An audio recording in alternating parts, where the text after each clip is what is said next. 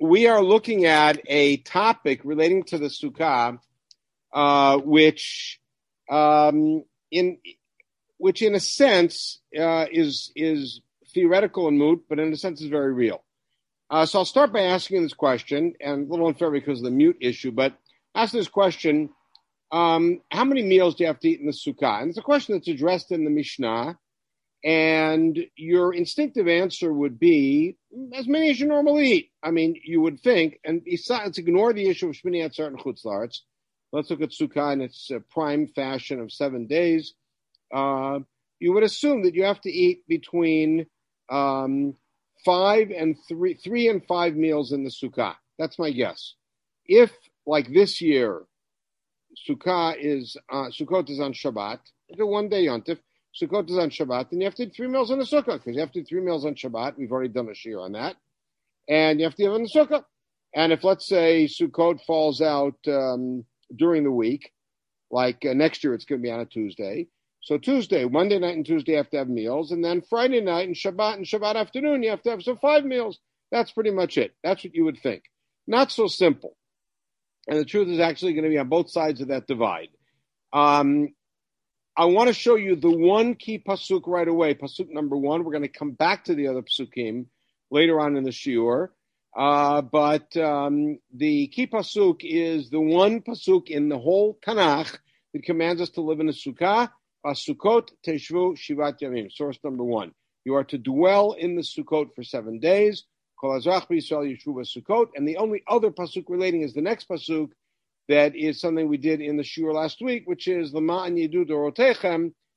What's the reason to live in the sukkah? You should know I caused you to dwell in sukkah, etc. But the command itself is right there, and it's one single word, which is teshvu, to dwell. Okay, keep that in mind as we take a look at our core text. Our core text is source number six and seven. Six is a Mishnah in the second parak of Sukkah. Just to give you a quick overview, Masechet Sukkah, which we will get to in, I think, about a year and a half or so, or a year in Daf Yomi. Uh, Masechet Sukkah is made up of five prakim, and they're easily divided. Like the, the breakdown is very well organized, well orchestrated. The first parak is about uh, Kashruta Sukkah. What's a proper Sukkah? The height, the width, the, the breadth, etc. The second is really about Yeshivat Sukkah, how to properly dwell in the Sukkah who's exempt from the sukkah, etc. And a lot of tangents, obviously. The third is the arba minim, totally arba minim, lulav agazul, etc. The fourth parak is sort of the combination, and it looks at sort of a calendar and says, okay, how many days of Sukkot do you have arba minim? How many days of Sukkot do you have arava? How many days of Sukkot do you have simchat beit Hashoeva, etc. And the fifth and final parak is the description of Sukkot in the Beit Hamikdash, focusing on simchat beit Hashoeva and of course, every one of these comes with, with its own tangents, as is the way. So here we are in the middle of, towards the end of the second parak, about the mitzvah of yeshivat sukkah. How do we dwell on the sukkah? And here's the Mishnah, Rabbi Eliezer Omer, and he's going to be our watch guy today. Now he says something which on the face of it doesn't sound so weird. You could immediately take it apart and find something strange about it. We'll do that. He says you are obligated to eat 14 meals in the sukkah, achat bayom v'achat balayla. That doesn't mean you sit down on the first day and eat 14 meals.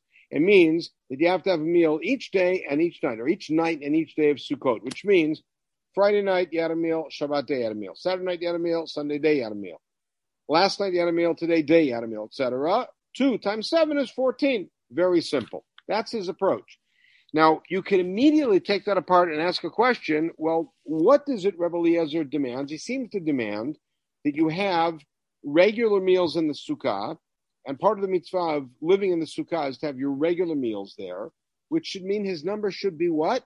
It should be 15. Because even if you only have a meal every evening and a meal every day, on Shabbat you have three. So that even the number 14 is a little bit strange. We have to see how we tinker with that. Chachamim omrim, Chachamim disagree and say, Ein la davar kitzva. There's no set amount, meaning you could have 42 meals in the sukkah and you can have no meals in the sukkah. Now, what does that mean? Does that mean you could eat out of the sukkah? No. Does that mean you could eat just snacks outside of the sukkah, okay. But we have a big problem with that. The only time that you're obligated to eat in the sukkah is the first night. That's it. So Chachamim say you're obligated to eat the first night in the sukkah. Besides that, as much as you want, as little as you want, up to you. You can have a thousand meals in the sukkah. You can have zero meals in the sukkah. And you just have to have one on that first night. And Rabbi Eliezer says you have to have 14. Now, before going any further, we don't know what does Rabbi Eliezer consider the first night to be any different than anything else. It looks like not. It looks like he says every night of Sukkot and every day of Sukkot, you have to have a meal. First night, second night, all the same. Chachamim say first night stands out as unique, and the rest of it is up to you. Now, up to you again is a big problem because um, you have Shabbat. And forget again about second day Yom Tov. You have, forget Shabbat. Lunch on first day. Where are you eating it? So big problem with the statement. V'od Amar Rabbi and you're going to see some really surprising things here. V'od Amar Rabbi Eliezer, part two, Rabbi Eliezer, but the V'od seems to indicate that Rabbi Eliezer's second statement is somehow connected to the first. It's not just Rabbi Eliezer and Chachamim had two separate disagreements about the Sukkah. It seems to be somehow connected. We'll see. Mi shelo achal yom tov harishon yashlim yom tov acharon if you didn't eat on the first night in the sukkah, you can make it up on the last night of the sukkah, meaning on Shmini Atzeret.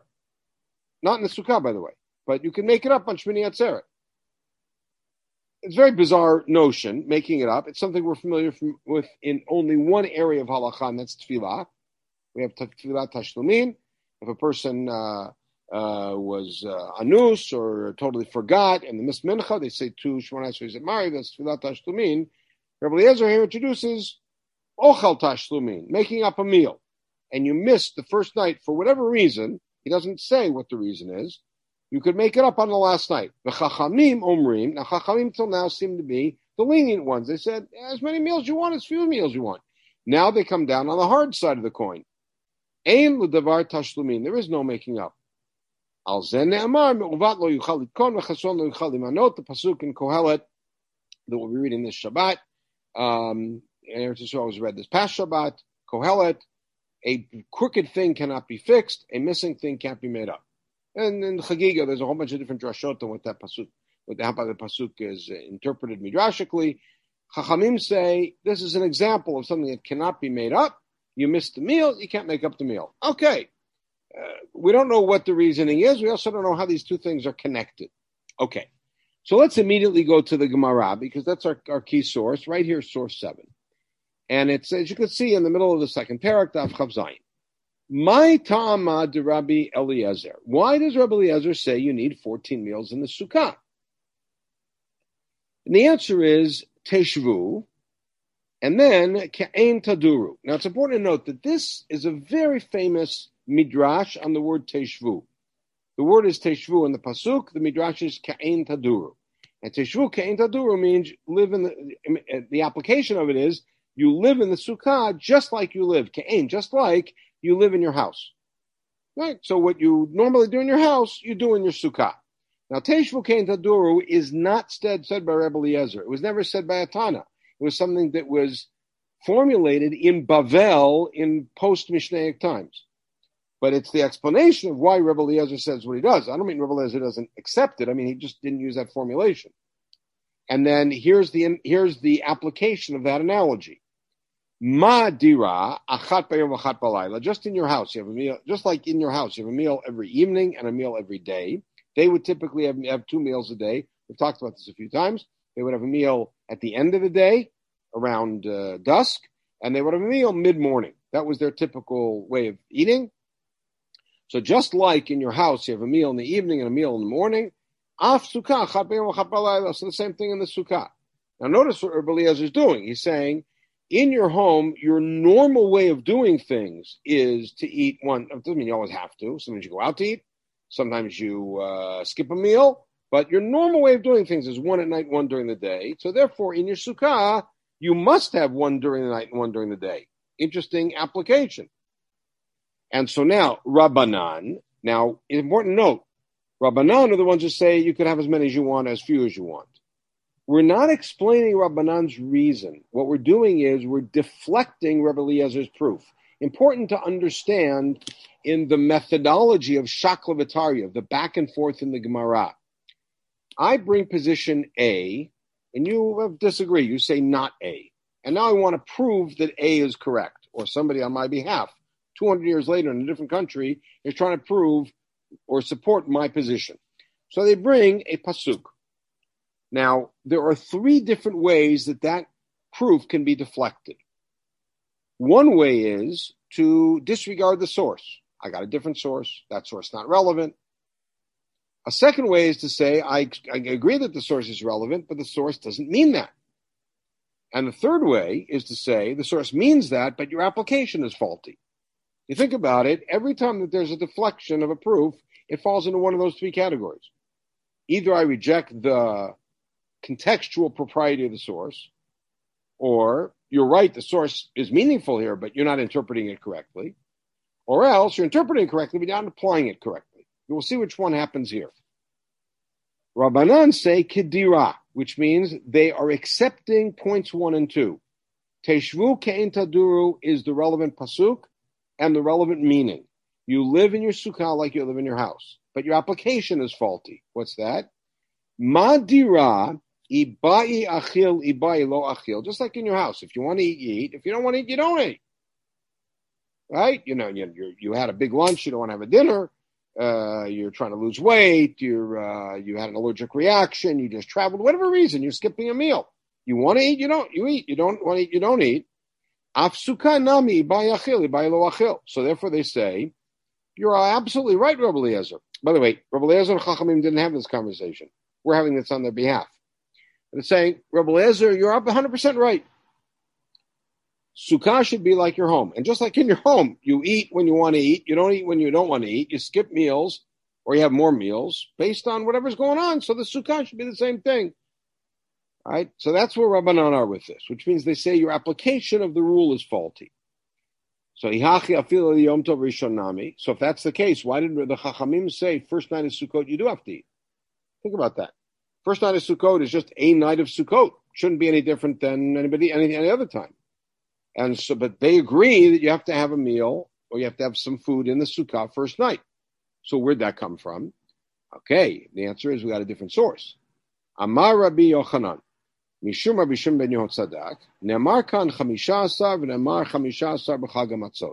before going further, let's scroll up and take a look at sources three and four. Um, and the truth is that sources three and four are not the only places we ha- we could have could have gone. We could have gone to Bar for this, because the date that the Torah gives for Pesach, not Pesach for Chag Hamatzot, is Chamisha Yom Lachodesh Harishon, fifteenth day of the first month, right? Which is source four, and uh, in source three, the date that Torah gives for Sukkot is Chamisha Yom Lachodesh Hashvi'i. I mean, that's just the date the 15th, the 15th. And there's nothing else the Torah could have said uh, because it's the 15th. That's the day that it has to single out. But notice the green uh, parallel there becomes a Gzerah Shavah, Chamisha Asar, Chamisha Asar. And back to our Gemara, I kept it in green here. Just like Sukkot is defined by the date of the 15th, so Pesach is defined by the date of the 15th. And now we use Pesach as the index and Sukkot as the target in the analogy. Ma lahalan laila rishon. Just like on Pesach, the first night you have an obligation to eat matzah. Amikan ve'elech reshut. Afterwards, you want to eat matzah, eat matzah. You don't want to eat matzah, you don't eat matzah. I want to ask you this question. During Chol HaMoed Pesach, do you, how much matzah do you have? The answer is much as you want. You want to sit down and have a breakfast with matzah and, and and eggs or whatever, fine. You, you want to sit down and have some cottage cheese and, and an egg and no matzah, you can do that too, right? It's for shoot. So therefore, Afkan Lalishon Chovav So therefore, the same thing with Sukkah, which is the first night is an obligation. Afterwards, it's voluntary. And what does voluntary mean? Does voluntary mean you could eat out of the sukkah? No, it means that you could not have meals. You could sit in the sukkah and have snacks. You don't have to have a full meal. That's what that seems to mean. Okay, so now Vahatam, just to finish this piece up, Minalan, how do we know that you have to eat matzah the first night? So go back to the source, number five, which is from Parshat Bo. Barishon be'arba sayom lachodesh ba'erev tochlu matzot. So the Torah, independent of the Korban Pesach, besides the matzah that you're supposed to eat with the Korban Pesach and maror, there's a separate statement. The Torah says that in the first month, on the 14th at night, Dainu Seder night, in the evening you have to eat matzot. Okay, so therefore, in our Gemara, still in the blue, the text established matzah the first night as an obligation. Okay, so that leaves us with the following equation, which we assume, of course, is the halacha because it is the halacha. You've never had anybody get up and tell you, make sure tonight, tonight is the second night of Chol HaMoed. Make sure tonight to have your meal and to wash and to have some bread in your sukkah. Make sure tomorrow, sometime during the day, you know, at mincha, they say, did you yet have your quick, quick go home and have your, nobody says that. So we assume halacha is like chachamim, and that's a pretty good assumption. And we'll see it in the Rambam, and you can see it in the Torah and the Shulchan Aruch. Halacha is like chachamim, which is that the first night you have an obligation to eat a kazayit in the sukkah, and the rest, if you want to, you can. If not, not. But I'm going to ask you then the following question. How often do you make the bracha on matzah? Not hamotzi, but al achilat matzah. How many times do you make the bracha al achilat matzah? The answer is once at the Seder, the first night. Okay, so second Seder, example, first night. How often do you make the bracha L'Shev Basukah? every time you eat a meal, including tonight. After the year, I'm about to have dinner in the sukkah and make l'shev sukkah. So why do we do that? If eating in the sukkah during the week is kind of like eating matzah during the week, then why do I make a bracha on sukkah? I don't make a bracha on matzah. That's not my question, by the way. Question that Rishonim asked. So just to put that out there as a little bit of a problem with this equation of saying that the first night is obligatory and the rest is voluntary, the parallel doesn't work that smoothly. But we're not out of the woods even in our Gemara. The Od Amar Rabbi Eliezer, the Gemara quotes the second machloket. Remember, I pointed out the word Va'od seems to indicate some sort of a connection between the two discussions. And here Rabbi Eliezer said that if you missed the first night, you could make up the last night. But they're bothered by that because they say, but what's the question? The question is, Rabbi Eliezer in the second part of the Mishnah says, if you miss that special first night meal, you could make it up the last night. But if he says that you have to have a meal every night and every day, then why doesn't he just say if you missed on the last day? Because why is he going back to the first night? The first night, according to him, is no different than any other night or any day. Every night and every day, you have to have a meal. So why is he going back to that? And the the the, the Talmud here says something that's going to shake us up a little bit. Amar Abira Amar Rabbi Chazar Bo Rabbi Eliezer, which means that Rabbi Eliezer changed his mind. Which means now, let's look back at the Mishnah for a second, and you're going to see something remarkable no plug here, but between the lines. Rabbi Eliezer Omer, the first part of the Mishnah.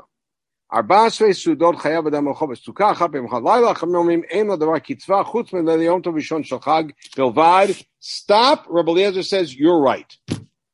And you only have to have a meal the first night. So therefore, Rabbi Eliezer then comes along and says, however, given that I now agree with you that you only have to have a meal the first night,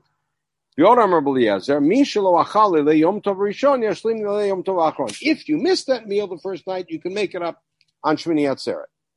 And Chachamim say, no, you blew it, you blew it. Okay, which means, by the way, now, ruling is a very simple thing because everybody now agrees that you only eat a meal the first night and the rest is up to you. Because now Rabbi Eliezer changed his mind. He backed off and he accepted the Chachamim, which means everybody's on board with saying it's only the first night you have to have the meal, the rest is voluntary. This is not so simple.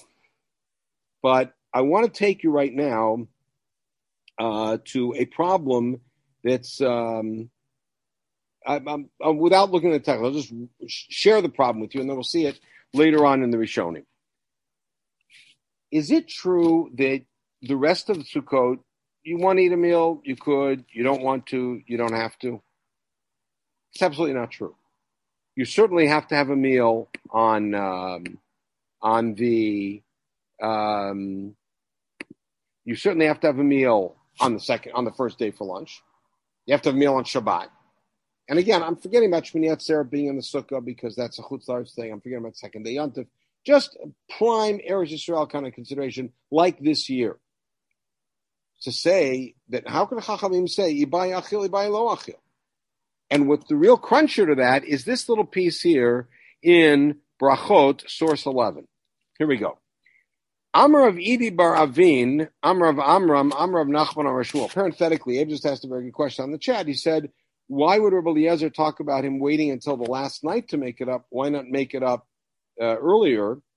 Um, and maybe what he means by that is you could even make it up the last night. And that's part of the thorny question in Masechet Chagiga about how closely Shmini Atzeret is related to Sukkot. How much is it a separate holiday and how much is part of Sukkot? Right, so that may be part of what's going on there, but it's a good question. Amar Vidi Bar Avin, Amar Amram, Amar of Nachman, Amar Shmuel. We see it in source 11. Ta'avelo is Kirsha Rosh Chodesh. You're davening Shmona Esrei on Rosh Chodesh and you forgot Ya'alev Yavo. Machzirin You have to go back and say it again. You skipped Ya'alev Yavo, you go back. We're not going to talk about the issue of Arvit, but let's say Shachrit, you missed Ya'alev Yavo, you have to go back and say Shachrit again. Beverkata Mazon en But you sat down after Shachrit when you said Ya'alev Yavo and you zav and Musa for Chodesh, beautiful.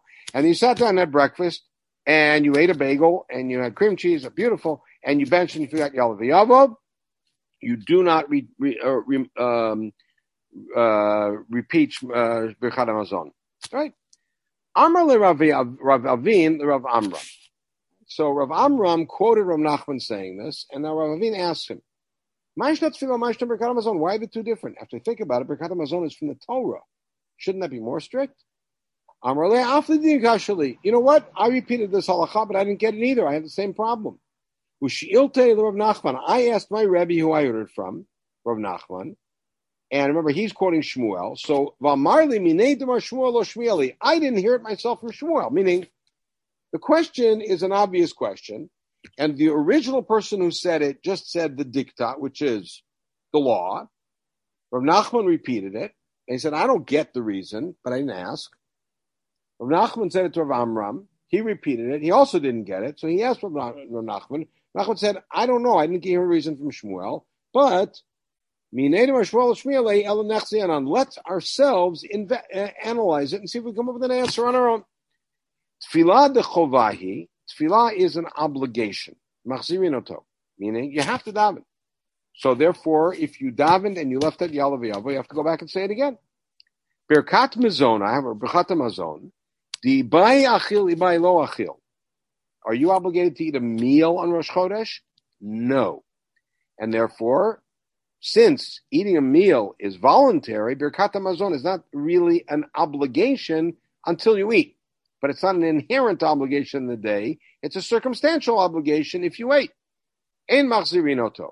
In other words, what he's saying is, tefillah is an essential part of the fabric of the day, of every day. Birkat Hamazon is not a necessary part of the fabric of the day unless you happen to eat a meal. Therefore, if you forgot Yalav you don't go back. By the way, that is the halacha.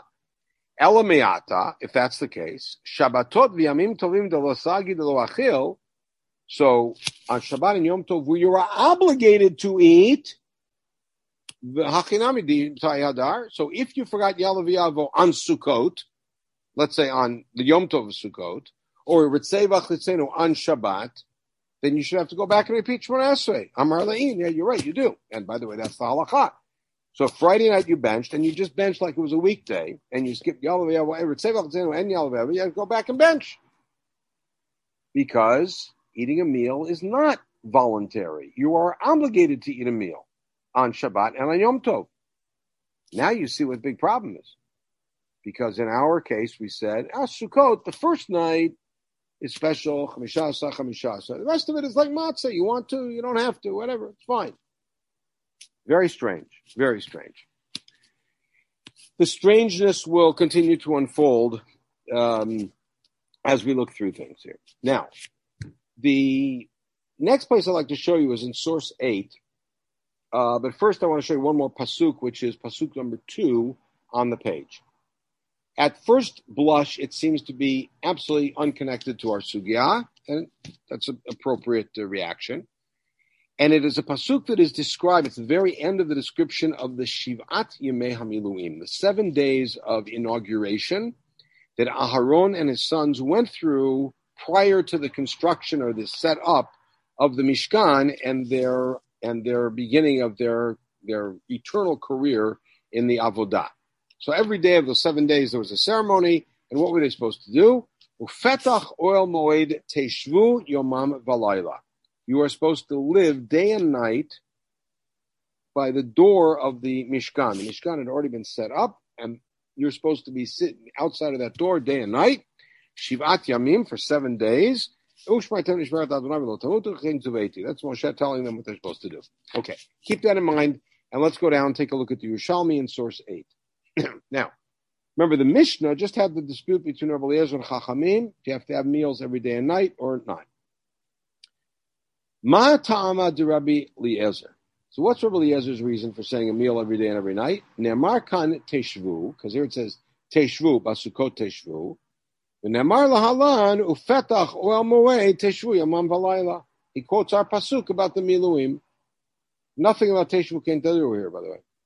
Ma yeshiva shenamar lalan asaba talilot kiyamim. Notice that in the story of the miluim, it says seven days, day and night. Af yeshiva shenamar kan Therefore, we make the yeshiva in the sukkah days and nights. So that means that Rabbi Eliezer says you have to be in the sukkah the whole time. Now that doesn't explain exactly the meals day and night. Okay, so then watch this. Rabbi Yocham Hashem Rabbi Shmuel Nemar Teva b'Pesach v'Nemar Teva b'Chag Chamisha Asar. We had it.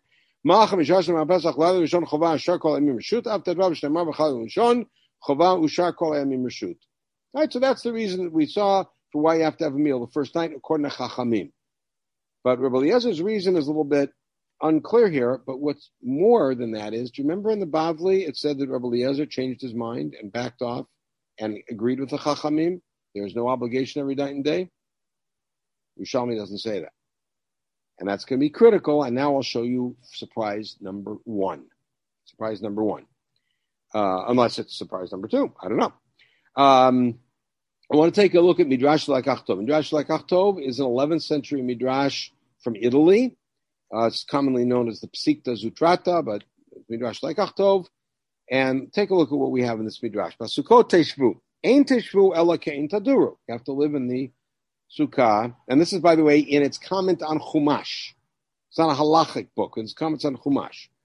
Mikan amru ochel v'shoteh b'sukkah v'yashen. Therefore, Chazal said, you eat and drink in the sukkah, you drink in the sukkah, sleep in the sukkah, mitayel b'sukkah, hang out in the sukkah, mitayel is staying out. Umalek kelim na'im b'sukkah, bring your nice dishes into the sukkah, v'korei b'sukkah, learn in the sukkah. Okay. Shivat Yamim. Nemar kan Shivat Yamim. V'nemar miluim patach omoy teshvu yomam v'layla Shivat Yamim. Notice, the Lekach Tov here is quoting the pasuk that the Yerushalmi quoted for Rabbi Eliezer. Just like in Miluim, days and nights are all together. It was a 168 hour period of staying in the in front of the Ol Moed. Same thing with the Sukkah. Mikan Amru, now watch what they do. Arba asar sudot sarich adam lachol b'sukkah achat bayom v'achat balayla. Now I want you to point out how odd this is. This is 11th century. This is not 4th century. This is 11th century. This is almost a thousand years after Rabbi Eliezer Chachamim have the dispute. Almost a thousand years after, at least according to our report, Rabbi Eliezer already backed off of the obligation to have 14 meals in the Sukkah. And here in the 11th century, reading a Midrash on the Torah that says, that's why Chachamim said you have to have 14 meals in the Sukkah, one day and one night. Very odd. Very odd. That's surprise number one. Um, just a little bit of a of an hors d'oeuvre here. It's Sukkot. We should have a little bit of uh, Simchat Yom Tov. Take a look at this little passage from the rest of the Yerushalmi, um, because according to Chachamim, there's a connection between Pesach night and Sukkot night. Correct. And by the way, we all know this that anybody who spent time in the East, Mr. Lorch, I don't know what your weather was like this year, but anybody who spent time in the East or anywhere else where the weather is more interesting knows that uh, if on Sukkot suddenly it's raining, Erev Sukkot, we get all the now we get tweets about what to do and uh, you know and how long you have to wait before the rain might stop in the middle of the night so you can go out and make kiddush in the sukkah and eat a kazayit. Right? And the rest of Sukkot we don't have the same kind of thing. Watch what the Yerushalmi does here. It's it's really cool.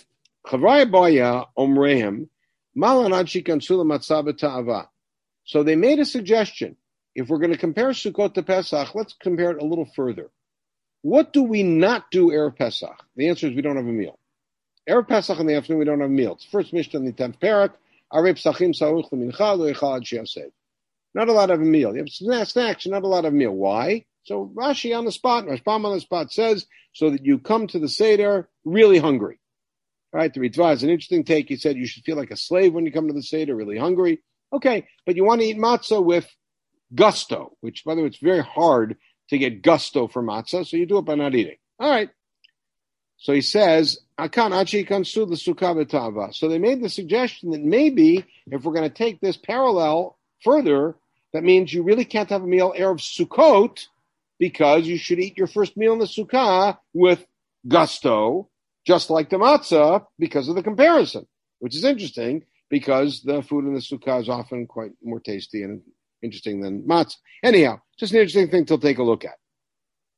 Now, I want to draw your attention to the Rambam here. I mentioned this problem um, of the of the nature of the reshut, but then we're going to get into into some thornier things. The Rambam um, in Hilchot Sukkah, source twelve, says very simply, You're obligated to eat in the Sukkah the first night. Afilu achal kazayit pat yatzai dechovato. You just have one kazayit. That's enough. Mikan ve'elach reshut. The rest of it is up to you. Ratzala chol sudah so in the sukkah. You want to eat a meal, eat in the sukkah. Ratzah inochel kol shiva. You don't want to eat, don't eat. Ela perota klayot, which is very strange. You could just have fruit and snacks the rest of the week. Not true. You got a yontif meal on during the day. You got Shabbat of Sukkot. Not nice. Not true. And he compares it kedina achilat matzah pesach. Okay. Now notice that just something we all know, but in source thirteen, the Rambam explicitly says you're obligated to eat um, two meals um, on, on three meals on Shabbat, two meals on Yom Tov, and the meals on Yom Tov have to be with bread, and there has to be wine there, etc. So how does the Rambam say that you only have to eat first night of Sukkot? Very odd, right? Now, 14 and 7 and 17 highlight the problem that I pointed out earlier. Every time you come into the sukkah to eat, you make the bracha. And according to the Rambam, by the way, and many other Rishonim, every time you walk on the sukkah, you make the bracha l'shev sukkah. That's the Vilna Gaon's custom also. Uh, we're more, we, we side more with Rabbeinu Tam, who says you make it on eating. All right, fine. But every time you eat during the week, tonight, and have dinner, I'm going to sukkah, even though I'm said it the first night. Okay. Um, interesting that the that the Yerushalmi actually has a different approach. In the pink, you can see in source 15, it says Mishum. You make the bracha l'shev sukkah first night. That's it for the whole week. And the Yerushalmi in Brachot in in, in the third parak asks what the difference is. Very simple. Sukkah is 168 straight hours. It's one non-stop mitzvah. So you make the bracha the first night. That covers you for the whole week. Lulav, on the other hand, is every day because you don't do it at night. So every day make a bracha on the lulav. All right, that's a, a side thing. Okay. But we're still stuck with this problem, which Rabbeinu Manoach in source 18 brings up, which is, I don't understand why you make a bracha on a meal in the sukkah during the week, but you don't make a bracha on matzah during the week, if the two are compared, or the two are parallel. It doesn't make any sense, right? Very odd. Okay, so we have what's what essentially are two problems, and then I'm gonna gonna end this year, not yet, but end this year with uh, a real nice surprise uh, that really came to my attention a few days ago was the reason I decided to take the year in this direction. Um, one problem we have is this whole notion that meals during the week, besides the first night, are voluntary. It's just preposterous. Doesn't make sense. So Tosfot addresses the issue. The Ritva addresses the issue. There's a Ram that addresses the issue. And Tosfot and the Ritva come up with different answers. And then the Baal HaMaor in, in Psachim comes up with an answer which is just flabbergasting. It's just, it's wild, right? Tosfot here says the following. Tosfot on, on, on the spot, ask the question, how can you think that you don't need to have meals the rest of the week when the Gemara and Brachot said the reason that you have to go back and say uh, benching if you've got Yalav is because you're obligated to eat a meal on Yontif. He doesn't don't get it. So he says, um, he says, Lomi Tokma, right after the underlined, Ela Belela Yom Tov Rishon Shapesach Yom Tov Rishon Shachag. He says the statement in the in the Bavli about having to repeat Yalav is only first night of Pesach and first night of Sukkot. If you think about it, this is a wild statement. He's saying it's only the first night of Pesach the first night of Sukkot where you're obligated to eat a meal. That if you forgot Yalav then you uh, then you have to go back and say it again. But if you got Yalav on uh, Yontif lunch, right, then then you're not. And by the way, what about Shabbat lunch in the Sukkah? Right, leaving that alone. Okay.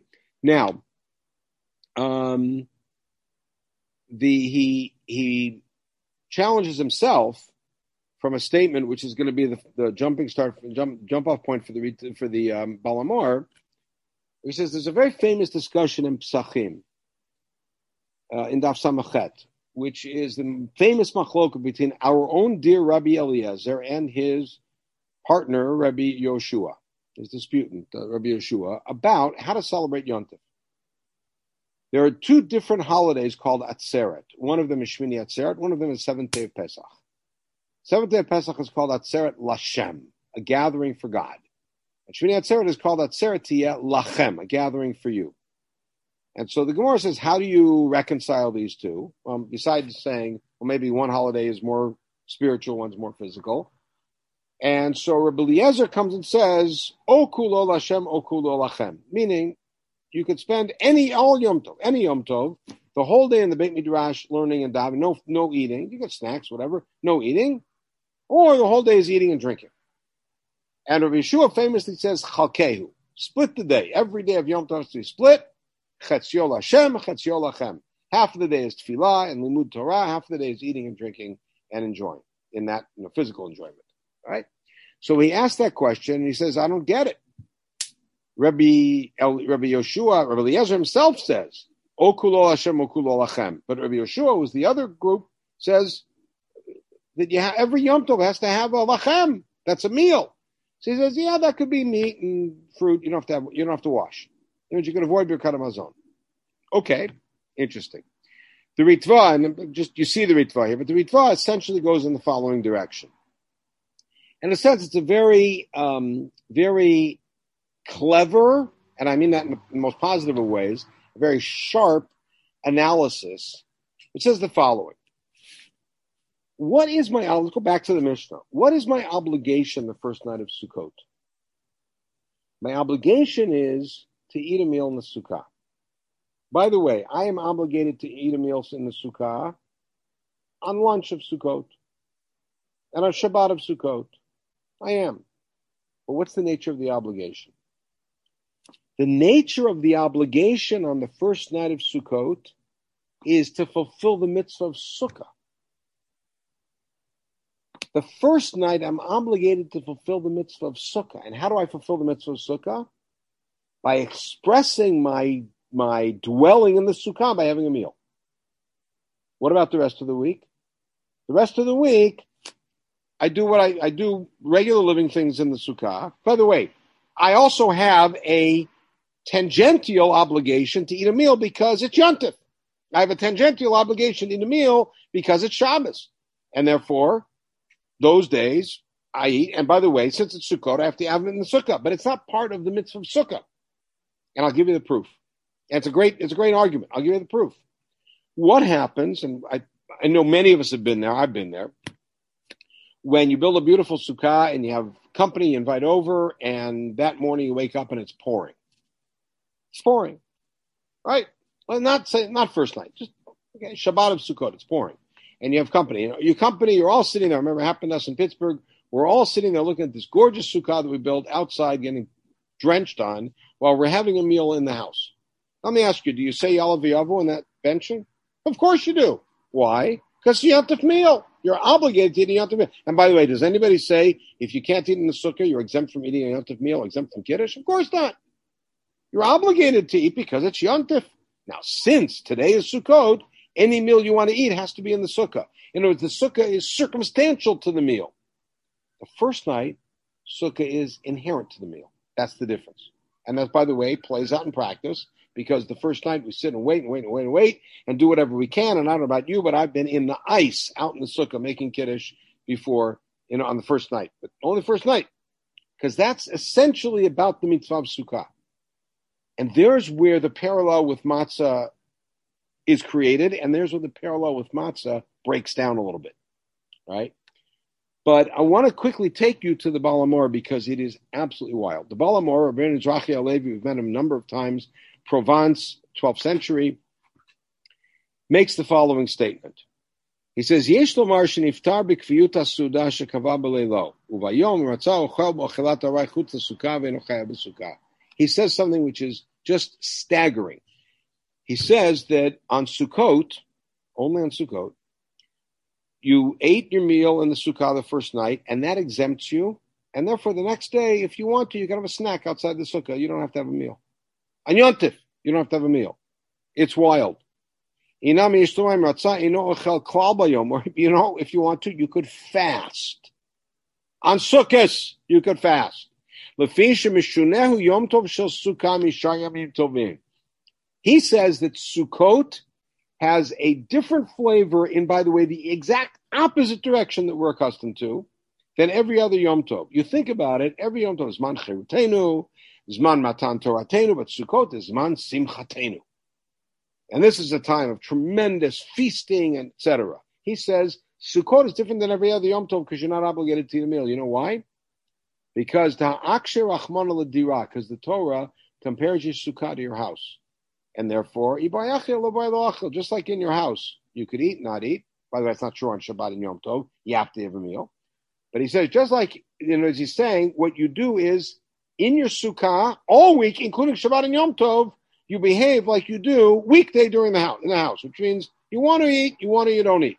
By the way, this is not accepted by halacha, not even close. But it is a flabbergasting position. And watch what he says in the green. Kashem Shaya Rabbi Eliezer Mishanebo Lahachmir, just like Rabbi Eliezer used this notion of the house being like the sukkah to be machmir, there's the sukkah like the house to be machmir, which means just like in your house, you have a meal every night and every day. In the sukkah, you're obligated to have a meal every night and every day. Chachamim say sukkah is different than every Yom Tov Lakula. By the way, Rabbi Eliezer does not think you have to have a meal every night and every day of Pesach. He does because of Sukkah because of Teshvu Ken Taduru. He says, Ralamar says, so Chachamim do the same thing with Lakula, leniently, and say Sukkot uproots the obligation of a meal on Yom Tov and even the meal on Shabbat because for these seven days, you do what you want. You don't want to eat, you don't have to eat. It is a, a wild position. But I want to end it with what's another big surprise. And of course, we should have fun. We should have fun with our surprises. Um, as you, you, may remember from a shiur that I gave back in Brachot, Birkat Hamazon, which is Doraita, is has a text which, of course, is not Doraita. The text is not in the Torah, and the text of Birkat Hamazon is something that was developed. You know, certain themes are mentioned in the Gemara as having to be there. But I, if you remember, I shared with you numerous poetic forms of Birkat Hamazon that were composed in the times of the Gaonim for different occasions. And I just want to thank my dear friend, uh, Professor Avi Shmidman, I noted his name at the footnote here, uh, who did his doctoral dissertation on Birkat Hamazon Amfuyetet, the poetic Birkat Hamazon that we have. And this is one that he published. It was found in the Geniza. And by the way, just note the form. There's a, a poem, the first eight lines, and then kakatuv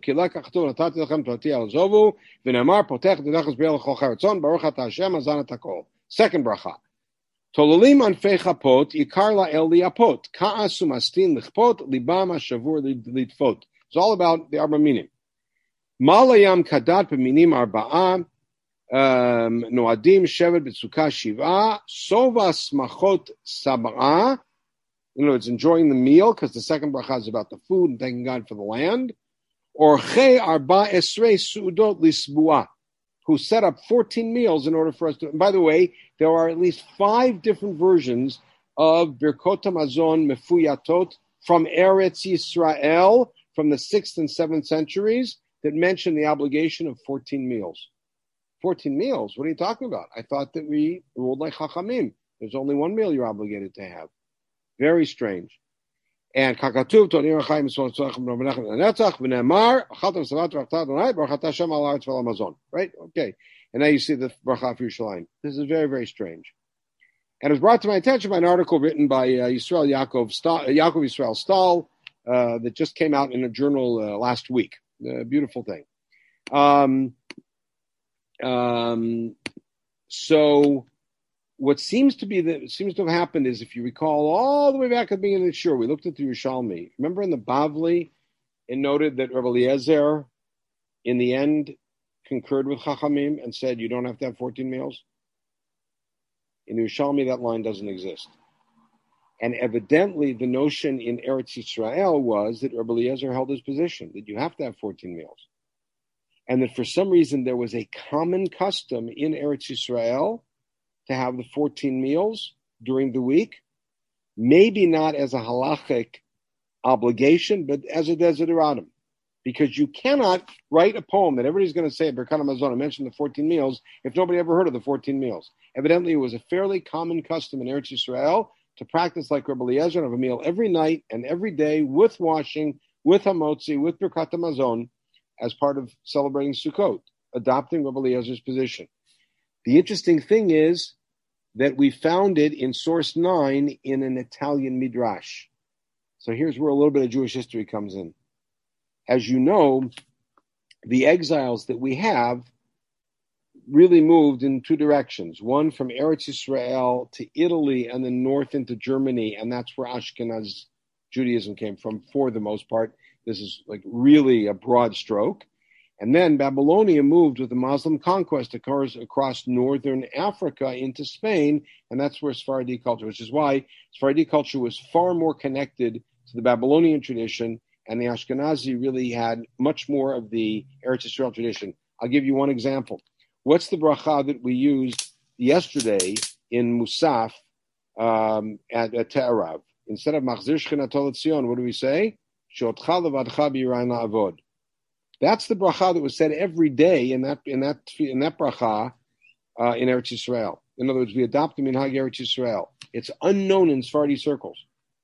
So what happened is the traditions of Eretz Yisrael made their way to Italy, and in Italy we find this midrash in the 11th century that mentions the 14 meals as if that's a well-known fact that we have the 14 meals. We find out and see that in the in our sugya, we started out by looking at the Mishnah with Rabbi Eliezer's opinion versus Chachamim. We saw the Bavli's development of it, where the where the um, the um, the claim is that Re, that Rabbi Eliezer then concurred with the Chachamim and accepted their position. And the Yerushalmis, which in the end did not have that backing off, we saw um, some of the difficulties in the Rishonim of looking at the meals during the week of Sukkot as being voluntary. And we saw three different approaches. Tosfot's approach, which is you really don't have to have a meal, you could have snacks, etc. The Ritva's approach, which is of course you have to have a meal, but the meal is not a din of Sukkot, it's a din of Yom Tov and the Baal HaMaor's position, which is say Sukkot uproots the obligation of meals because of Teshvu Kain Taduru. And then we ended by looking at this very curious passage, but it's not curious in the, in the sense that it's not unique. If anybody's interested in Stahl's article, please let me know and I'll be happy to send it to you. He has a text of five different uh, poetic Birkot Hamazon from the Geniza that mention the 14 meals, along with numerous other sources, which indicate that the notion of the 14 meals was not rejected totally and was practiced evidently widely in Eretz Israel in the sixth, seventh, eighth centuries, um, and made its way into Piyut.